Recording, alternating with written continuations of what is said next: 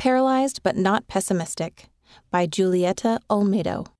Ever since I was a little girl, I loved sports, especially football. I played whenever I could, and I dreamed of competing someday for Argentina in the Olympics or the World Games. My dreams were shattered one day when I was 15 years old. I had just visited my sick seminary teacher and was riding my bicycle home when two gangs in my neighborhood started shooting at each other. A stray bullet hit me in the back. When I woke up in the hospital the next day, I learned that I was paralyzed from the waist down. The question to ask when bad things happen. While I was healing, family and friends would ask me how I was doing. I could see that they all felt bad for me, so I would console them by saying I was okay. Comforting others helped me, but I knew I wouldn't walk again and had to learn how to live with being paralyzed. At the time, I had started going to seminary and was becoming active again in the church. Seminary was the pillar that supported me in coming back and in not getting mad at Heavenly Father over what had happened to me.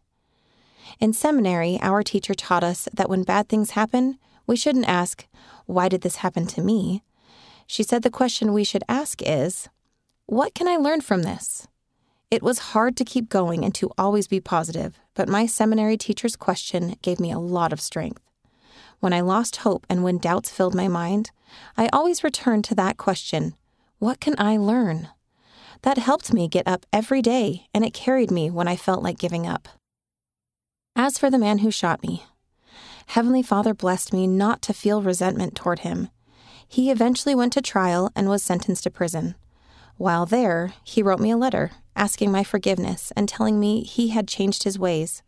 I told him I didn't feel any bitterness toward him and that I was happy he had changed. Finding a new passion. For a few years after I was shot, I didn't feel like doing much. I missed playing sports, and I didn't know then that many sports had been adapted for people with disabilities. When I found that out, my enthusiasm for sports returned. If a sport was new to me, I tried to learn it. And I gave it the same passion I did with football before I was paralyzed. Soon, I found a sport I loved as much as football wheelchair basketball. Eventually, after a lot of play and practice, I was selected to represent Argentina internationally. I loved the high level of competition between rival international teams. I played on our women's national wheelchair basketball team in the Para South American Games in Chile in 2014, during which we won a gold medal. Then we competed in the South American Championships in Colombia, winning a silver medal in 2015. I also competed in the Parapan American Games in Canada in 2015, where we qualified for the 2016 Paralympic Games in Rio de Janeiro, Brazil. Later, after qualifying for the World Cup, we played in Hamburg, Germany in 2018. And in August 2019, we played at the Parapan American Games in Lima, Peru the blessings that help me endure. Sometimes I still get discouraged, and every day has its challenges that I have to overcome. But I thank my Heavenly Father for the wonderful family and friends He has given me. He has brought many important people into my life who have helped me face this difficult trial. Family support is vital in overcoming challenges, not just our physical challenges, but our mental, emotional, and spiritual ones too. Because of the gospel in my life, I appreciate the many blessings my Father has given me and continues to give me.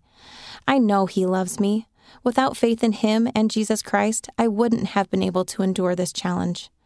Yes, I have to travel life in a wheelchair, but even with my wheelchair, I've still achieved many of my childhood dreams after all. I tell people, believe in our Father, He is with us. With His help, we can overcome our challenges. Don't lose your faith. Stay firm in the gospel. Set goals and you'll achieve them. Our Heavenly Father will help you. Along with supporting me in my challenges and goals, my faith also helps me live the principles of the gospel of Jesus Christ. Participating in tournaments can bring temptations, but keeping gospel principles and my standards in mind helps me make good choices. I try to help others through my example. I don't drink, I don't smoke, I don't do other things some athletes do.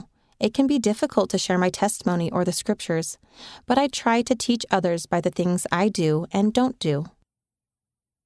Heavenly Father has all the answers.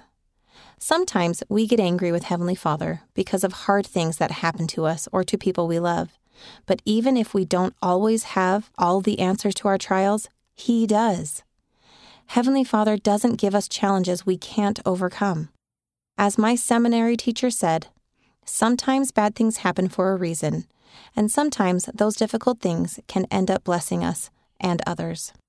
If we hold on to our faith in the midst of our trials, our examples of faith may strengthen others who need help facing their trials and moving forward. The author lives in Cordoba, Argentina.